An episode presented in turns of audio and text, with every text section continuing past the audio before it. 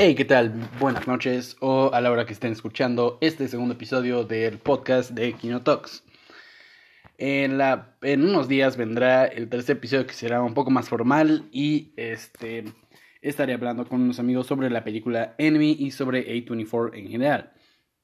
Pero por ahora este episodio será corto y les traeré eh, una breve sugerencia para que vean en, en, esta, en lo que queda de cuarentena, que no se sabe cuánto será quizás un día, dos, tres, cuatro semanas, años, meses, quizás cinco.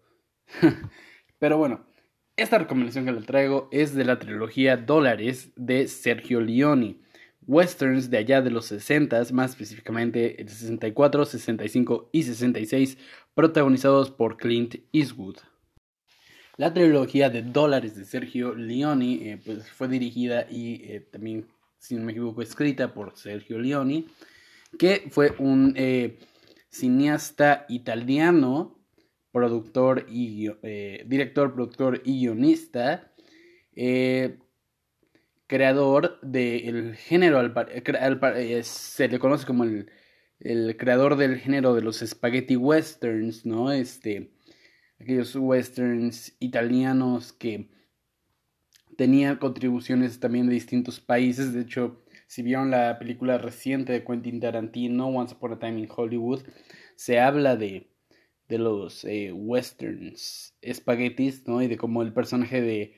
Em, el personaje de Leonardo DiCaprio eh, decide formar parte de unos eh, spaghetti westerns que son obviamente ficticios porque ya ahorita ya no eh, se graban tantos o, ya no se, se, se, da realmente el género de, de los westerns en general. Eh, en el episodio pasado hablábamos de cómo Martin Scorsese en su edad temprana veía westerns y cómo eso le influyó en su carrera y de hecho en la tercera eh, entrega de la trilogía de dólares eh, titulada The Good, The Bad and The Ugly, eh, mi favorita, ahorita hablaremos de mi opinión de la trilogía como tal. hay una escena que me recordó mucho, muchísimo así, a la escena inicial de Goodfellas de Martin Scorsese, entonces no me sorprendería si esta trilogía y otros trabajos Otros, ah, otros trabajos de Sergio Leone fueron los que terminaron también inspirando ciertos elementos de la obra de Scorsese y también esto también fue mayormente por la cinematografía y algunos elementos estructurales de, la historia de la de eh, sobre todo justamente de The Good, The and me recordó bastante a algunos elementos de Breaking Bad, que es una de mis series favoritas. Y esto tiene mucho sentido porque eh, hay capítulos en Breaking Bad, incluso ahorita el nuevo capítulo de Bert Call Saul llamado Backman, que se sienten bastante con una estructura y fórmula de western. Y luego tienes El Camino, que El Camino, aunque no tenga cowboys, no, El Camino es la película secuela de Breaking Bad que salió el año pasado. El Camino, aunque no tenga cowboys ni pistolas, bueno, sí tiene pistolas, pero, o sea, no, bueno, el camino es un western, ¿no? Tiene una fórmula de western, lo cual creo que favorece mucho a la historia del personaje Jesse Pinkman. Pinkman. Este, pero bueno, la trilogía de dólares, eh, también conocida como la trilogía del hombre sin nombre, ¿no? Que es el personaje interpretado por Clint Eastwood en las tres películas. Eh, es una serie de películas italianas eh, que, eh, de spaghetti westerns eh, que constan de A Fistful of Dollars for a Few Dollars More and The Good, The Bad and The Ugly. La primera película salió el 1 de octubre de... no, el 16 de octubre de 1964.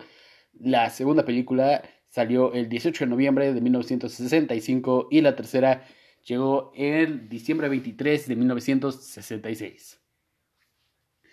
El cast que conforma eh, esta trilogía va mayor, va principalmente con Clint Eastwood siendo el protagónico icónico que es, pero también tiene a personas eh, sumamente icónicas como lo es Mario Brega, que en The Good, The Bad and The Ugly da una verdaderamente gran actuación.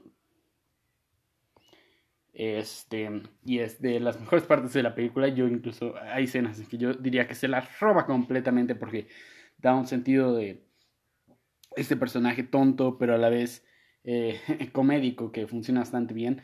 Hablaré mucho o mayormente de The Good, The and The Ugly porque es la, la, última de la trilogía, la que acabo de terminar de ver y la que honestamente más, más disfruté. Se ha convertido rápidamente en una de mis top 20, top 10 películas favoritas.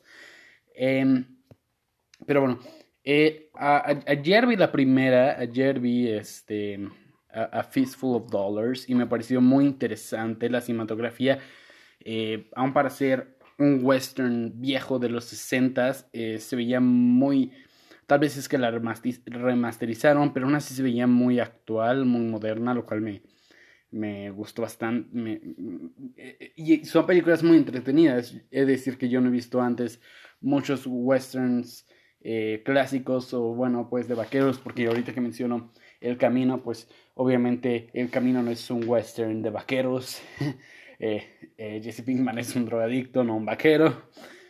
Pero entonces eso también fue muy interesante para ir este, explorando este género que sin duda estaré checando más. Eh, Clint Eastwood me encantó, me encantó su personaje, me encantó su actuación. Muy icónico, tiene momentos muy icónicos durante toda, durante toda la trilogía. Y este pues sí, es, es, eh, de hecho creo que sí, para esta cuarentena vale mucho la pena que chequen trilogías eh, o sagas de películas que han querido ver o completar, eh, lo cual yo también les recomendaría la trilogía Before, la trilogía del Señor de los Anillos, claro, la trilogía Corneto, que sin duda algún día estaremos hablando de la trilogía Corneto, pero este, sí, la trilogía de Dolores es, me encantó, me fascinó, no se las puedo recomendar suficientemente eh, y eh, eso ha sido todo por hoy. Es un podcast chiquito, pero para recomendarles esta trilogía que me fascinó. Ah, bueno, eh, rápidamente vamos con lo que me pareció cada película, ¿no? a Fistful of Dollars me pareció una gran, un gran inicio a la trilogía, me encantó cada aspecto de la película, se sintió muy icónica, se sintió como un clásico, clásicos, es súper entretenida. Em, y mi calificación para Fistful of Dollars, of Dollars es un 93 de 100. For a Few More Dollars se me hizo el puente entre ambas películas. Tiene su entretenido, pero no hubo realmente original. Nada realmente original o innovativo que este, llamara tanto la atención como en las otras dos películas. Sin embargo, tuve un muy buen rato viéndola y es una película súper entretenida. Se nos introduce a varios personajes muy, muy chidos y mi calificación para a few, For a Few More Dollars es un 87 de 100.